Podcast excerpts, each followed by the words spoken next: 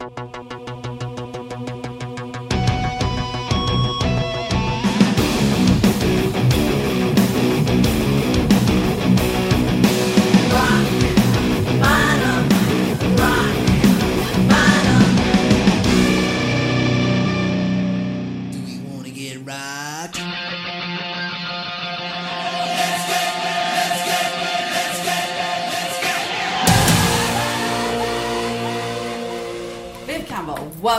Thank you very much. Rock Bottom Podcast. Such an honor to have you here. I'm very flattered. Thank you. Let me name drop a little to start with. Before Def Leppard, you played with Dio and Whitesnake. That's quite an impressive Hmm. list of, of bands. How would you say your style of playing has developed with these different bands? Oh boy. Well, obviously the Dio thing, you know, it was very classic, old school, heavy metal, hard rock, whatever you want to call it. Um, Whitesnake tended to have a bit more of a blues. I want to say an influence with blues because obviously when Whitesnake first started, it was a, a very blues-based band, um, and Def Leppard's very pop. Yeah. You know, so and in between, there's been a few other things. Like I, I started with Sweet Savage, who were you know Uh-huh. we, we sounded a lot like Metallica. We were like a, a speed metal band, and and in between, I've also done uh, records with River Dogs and Lou Gramm, and you know, so I, I have touched on all these different. Um, elements of, of rock music and but I, I kind of started I, I would go back to my my original roots my first guitar hero was Rory Gallagher mm-hmm. and uh, Who actually has a son in Sweden? really I didn't Yeah, Wow. he's an amazing guitar player. I, I would I would hope so. Yeah, Yeah. it's in his DNA. Um, so, you know, I- I think that that under all of it, I still have that element. Like even when I was playing with Dio and with Sweet Savage, when I was doing the much more intense, more aggressive rock music, there was always uh, that that sort of blues element. And, I, and i'm a huge pop fan. Like i love crowded house are one of my favorite bands. Neil finn is my hero. You know so it's i, I have this melody thing which which is why i think um, I, I fit so comfortably with Def Leppard, you know, Yeah. because the, the emphasis on Def Leppard is about the melody in the song and our vocals in particular. Yeah. You know, I, I think it's fair to say that the real challenge uh, for all of us in Def Leppard is to be able to play our instruments and to sing the way that we do, you know, in every single song. Um, so, I, you know, to me, I always make the simple equation: music is like food. I love Indian food, but I wouldn't want to eat it every day, you know. So it's nice to have variety, Yeah. and and it's it's wonderful. I'm very very fortunate that I, I got to play with so many great musicians and bands in my career, and I got to experience all these different influences and and work with so many talented people, you know, singers in particular. Like you know, go back to Ronnie Dio and David Coverdale, Joe Elliott and Rob Lamothe from River Dogs, and Andrew Freeman from Last in Line, and so on and so forth. Lou Gramm, Yeah. you know, it's just I. I've always tried to learn something along the way, you know, Mm-hmm. and, and to try and grow as a musician. And uh, But where would you say the Viv Campbell ID? What is that as a guitar player? Is I that the bluesy roots and I, the I think melodies? I, I, I think I'm naturally a very very aggressive guitar player. Even when I'm playing something very melodic, Mm-hmm. Yeah. I really attack my instrument. Uh-huh. Um, and I think that goes back to my first guitar heroes, Rory Gallagher and Gary Moore, Yeah. who are the two guitar players I learned the most from. And both of them play with a very heavy right hand. Like Yeah. they really lean into the instrument. A lot of pinch harmonics, a lot of palm muting from Gary Moore in particular. So, so I think that whatever whatever it is I'm playing, I bring a real commitment. I hope a commitment to it, but I certainly bring an aggression to it. Yeah. And I also do try and bring a commitment, even when I'm playing something really melodic and really simple with Def Leppard. I still am trying to, for myself, if nothing else, I'm trying to nuance my performance and trying to just make it that fractional bit better Yeah. than it was from the night before. And I know that nobody knows except me, or, or cares except me, but it matters to me. It matters to you. Yeah. And that's what. And I mean, you've been with the band now since '92. 27 years, yeah. Oh my god! Um, How have you managed to stay together as a band? Not only you know without killing each other, Mm-hmm. which sometimes you want to do before even the nightliner has left. Sure, yeah. Not only as that, but I mean, you seem to be hungry as musicians and, and songwriters still. Yeah. How have you? What kind of energy are you feeling from? Well, uh, there's always been great ambition in, in Def Leppard. I will say first and foremost that having played with so many bands and having been fortunate to be a part of so many great bands prior to being in Def Leppard, um, Might not be just fortunate. Might just be a bit of talent there too. well, there's, there's certainly an element of luck involved, but but I I, I got to say that there is no other band on the planet like Def Leppard. You know, what, what we do in Leppard is absolutely unique. Um, everything about this band I noticed from the first I first time I ever played with the band and, and got to meet the guys because Joe was the only guy I knew. I knew Joe not so much musically, but, but socially we knew each other Oh, back in. Ireland. He Joe's lived in Dublin for many years. Oh. I'm from Belfast, so we we would uh, go to dinner together and go for drinks together, play soccer on the weekend and stuff. So, you know, uh, about a year after Steve had passed away, Joe called and asked if I'd like to meet the guys and and maybe audition for the band. So. Um, the very first time I met the other guys and played with them in a rehearsal room in Los Angeles, I knew that it was a very different experience, and everything about the band, every facet of what it is we do, is is very very different from any other band on the planet. There's there's an, an incredible work ethic within Def Leppard, uh, an incredible ambition and desire to be one of the biggest bands ever. How does that manifest? I mean, how, how We all have our different roles that we play within the band. I mean, and certainly some of them overlap, but uh, there's just this ambition. I remember back then, 27 years ago, after I'd played a few times with the band and, and I'd finally realized that, that I was going to be part of Def Leppard, Joe sat me down and he, he told me about his ambition for Def Leppard. And when you think about you know how the band started, Leppard, you know they they collected some money, did their own single, sent it to John Peel, got played on Radio One, mm-hmm. got Geoff Barton to write a review for Sounds and Kerrang and so on. So they really had that ambition, and Joe in particular, from right back then. And so Joe said to me, he said, "I really want Def Leppard." In decades to come, he said, I want Def Leppard to be one of the great British rock institutions like Queen, like The Who, like the Rolling Stones. He said, I want Def Leppard to be up there with that. And to his credit, I got to say that, that everything that this band does, it's very deliberate. You know, there's always like, is this the right career move for us? Is this the right record for us to put out at this time? Is this the right festival for us to be playing at this moment? And and it's worked. I, I in the last couple of years, our numbers. Uh, have grown and grown. I mean, around the world, especially in North America, which is our biggest market, you know, we're playing to forty percent of our audience who are young enough to be our children. So we've we've crossed that generational thing. We're no longer just a rock band, like a hard rock band. You know, even the musical ambition of Def Leppard goes way beyond the scope of any other hard rock band on the planet because we really do meld those different influences of of pop music and melody. Um, to, to hard rock, the hard rock sensibility. You know, it, it really is, as Sav has always said, it's like ACDC meets Queen, you know, and then some, and, and like even, even going beyond. And we all individually have different um, musical.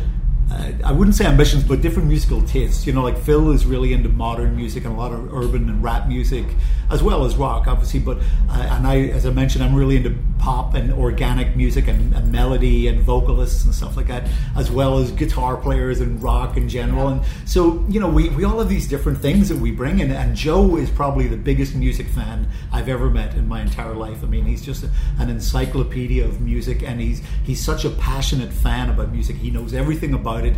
So there's it's just a unique collection of people and, we all bring these different flavors and elements and we all share this one common goal of making Def Leppard a legendary band. You know even even years after we're gone we want people to obviously it's, it's about the music it's not about the people. And that's the other thing I think that I, I really noticed when I first joined this band is that we have a in Def Leppard we have a collective ego not five individual egos. We we all uh, But how do you do that? Because we all realize that the music is more important mm. than, than any of us individually and that our strength is together and with the music we make together. And you know if, if joe were to leave and go solo tomorrow the joe elliott band they, they would do well but it mm-hmm. wouldn't be like def leppard Yeah. you know and it would be the same for any of us you know. So we all realize that the most important thing is to build this huge catalog, this body of work, and Mm-hmm. and to make it as, as good as it can be. Like I said, the work ethic is unbelievable. You know, when we go into the studio to write a song, good is never good enough for Def Leppard. We're always trying to reinvent the wheel. Do you really, really wanna do this now? Do you really, really wanna do this now? Do you really, really wanna do this now? Do you really, really wanna do this?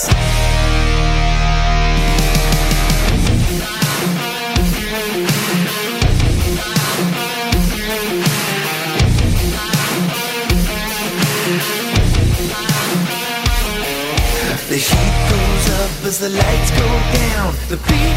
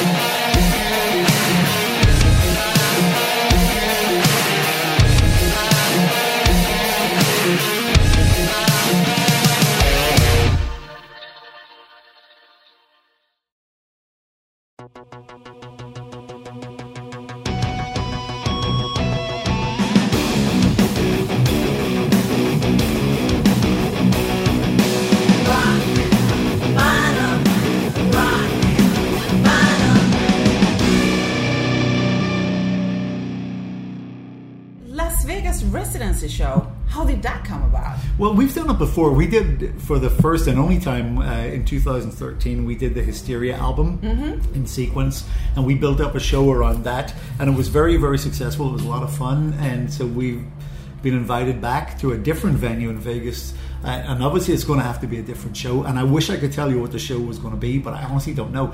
We we have yet to determine what it's going to be, but we know that we need to start rehearsing some more obscure When is the premiere? What- I, I think it's date? August 14th is the first show, I believe. Okay.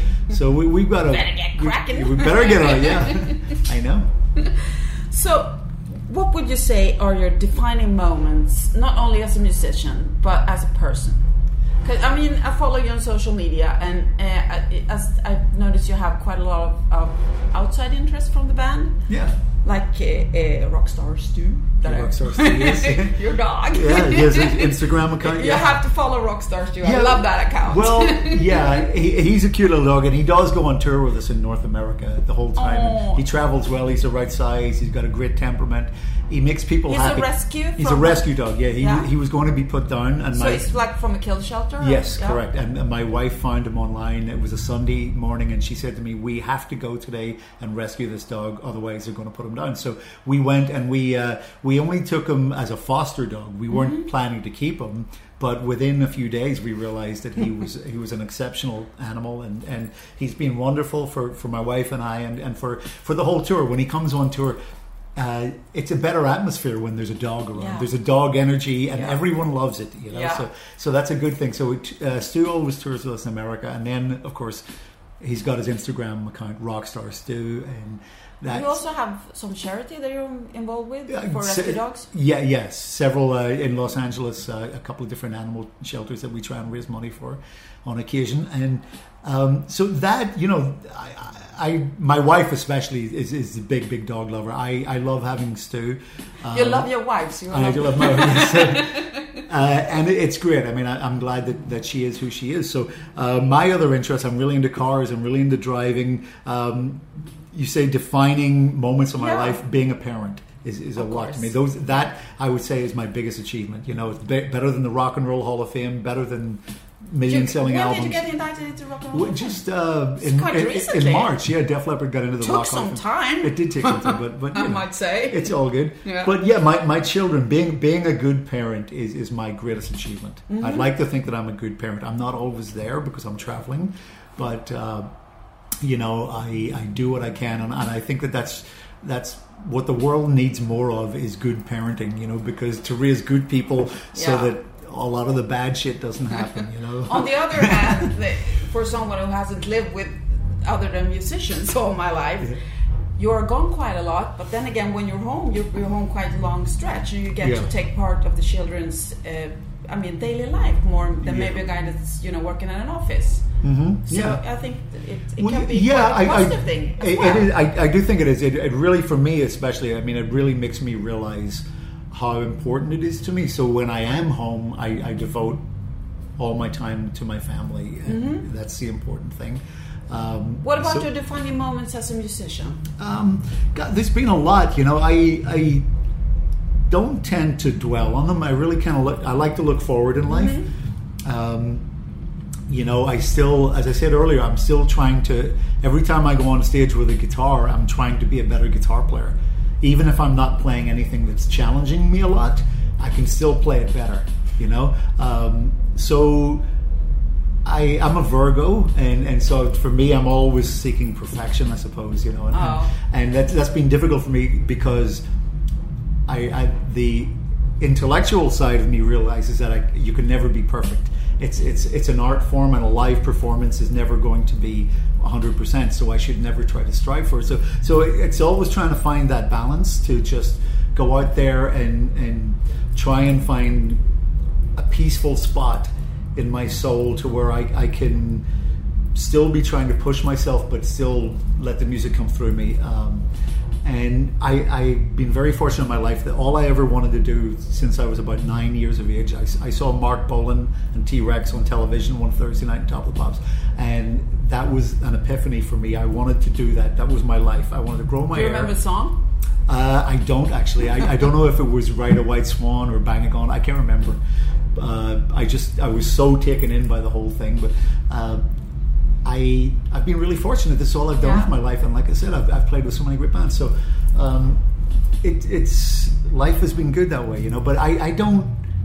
I need to stop and think about career highlights, you know, Uh-huh. certain nights or whatever. But I uh, I've been fortunate to have a lot. Yeah. Yeah, Are you still thankful? Like every Oh, morning you wake absolutely. up Absolutely. You know, I- I'm I a- like doing this. I'm a cancer survivor, so I'm every day I'm Yeah. thankful. Like I wake up and it's just like, hey, I'm still breathing, you know. So, um, but I'd like to think that even before the whole cancer thing, you know, I, I always had that sort of an attitude. My glass was always half full, you know. But but when you go through a cancer thing, I really think it makes you. Yeah, me too, so I know exactly what you're so talking about. we know yeah, life is short, and you got to just yeah. now live. I'm saying a comet. You can get hit by a comet tomorrow. yeah, well, yeah, I know. so I'm just gonna have a good time every night. There you go. That works for me too, In moderation. except moderation. Last, um, we have this uh, in every episode. We ask our guests about a cringe song, and the cringe song is something that you're not particular proud of to listen to, mm. and you wouldn't tell like a, a really cool magazine about it. But this is rock bottom, so you you can spill the beans here. What's your cringe song? It can be something from your childhood. Or something, you, Oh, so- commercial gets stuck in your head. So it's not not necessarily one of No. my songs. Okay, no, gotcha. but something that your fans will go, shit, does your Campbell really listen to that? Well, do I listen to it or do I not listen? Do I not want to listen to it? So, so is it one of my favorites or one of my least favorites? What are we looking your for here? favorite, but something that would surprise your fans and something that's a, a little guilty pleasure for you. Well, like I said, I mean, Crowded House. I, I love pop music. You know, I love Mm-hmm. Neil Finn's melodies. I think he's the modern day McCartney and Lennon all in Oh. one. And um, so I think a lot of people expect because I'm a guitar player in all these multiple hard rock Yeah. bands over my career. I think a lot of people expect that that's what I listen to. I get Probably. up, get up in the morning and I listen to hard rock, and that's not true. To be honest, I don't listen to music very much at all. Mm-hmm. Um, I don't like to cheapen the experience, and I think that this is one of the things that has happened to music in recent years because of the age of the internet and satellite and cable television and cell phones. There's so much distraction Yeah. that, that people music doesn't mean what it used to mean. When I was growing up, it was like a religion when you had to go find an album and Yeah. go through the racks on a Saturday afternoon, and, and sometimes I would Hold the sleeve while you listen to and, and many times I would buy a record based upon the sleeve. If the Uh-huh. sleeve was really cool, I'd say, "Oh, I've got to check this out," and I'd listen to it. And if I liked it, I'd buy it. So.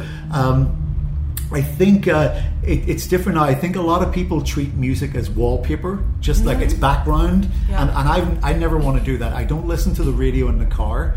Um, when I listen to music, I like to put on headphones and I like to listen to an album from start to finish. And I like in bed, like when it's dark, and I, I just want to immerse myself. I want to wrap myself Yeah. in the music. I want to feel it. Um, I don't like it to just be on while I'm doing something else.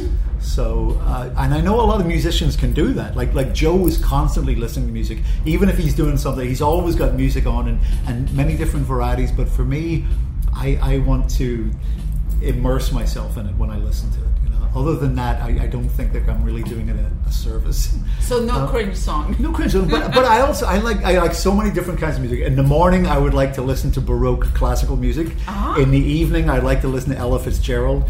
You know, it's Ray Charles, but I still want rock. I still want guitar. You know, like Jeff Beck, I think is the greatest living rock guitar player. I listen to some Jeff Beck, which at times I can find equally inspiring and deflating because he's so good, you know. So, so I'm not sure why I listen to that. Um, but but music, you know, it's, like I said, it's like food. There's all these different varieties, and it, it's nice to to have a varied diet. you know?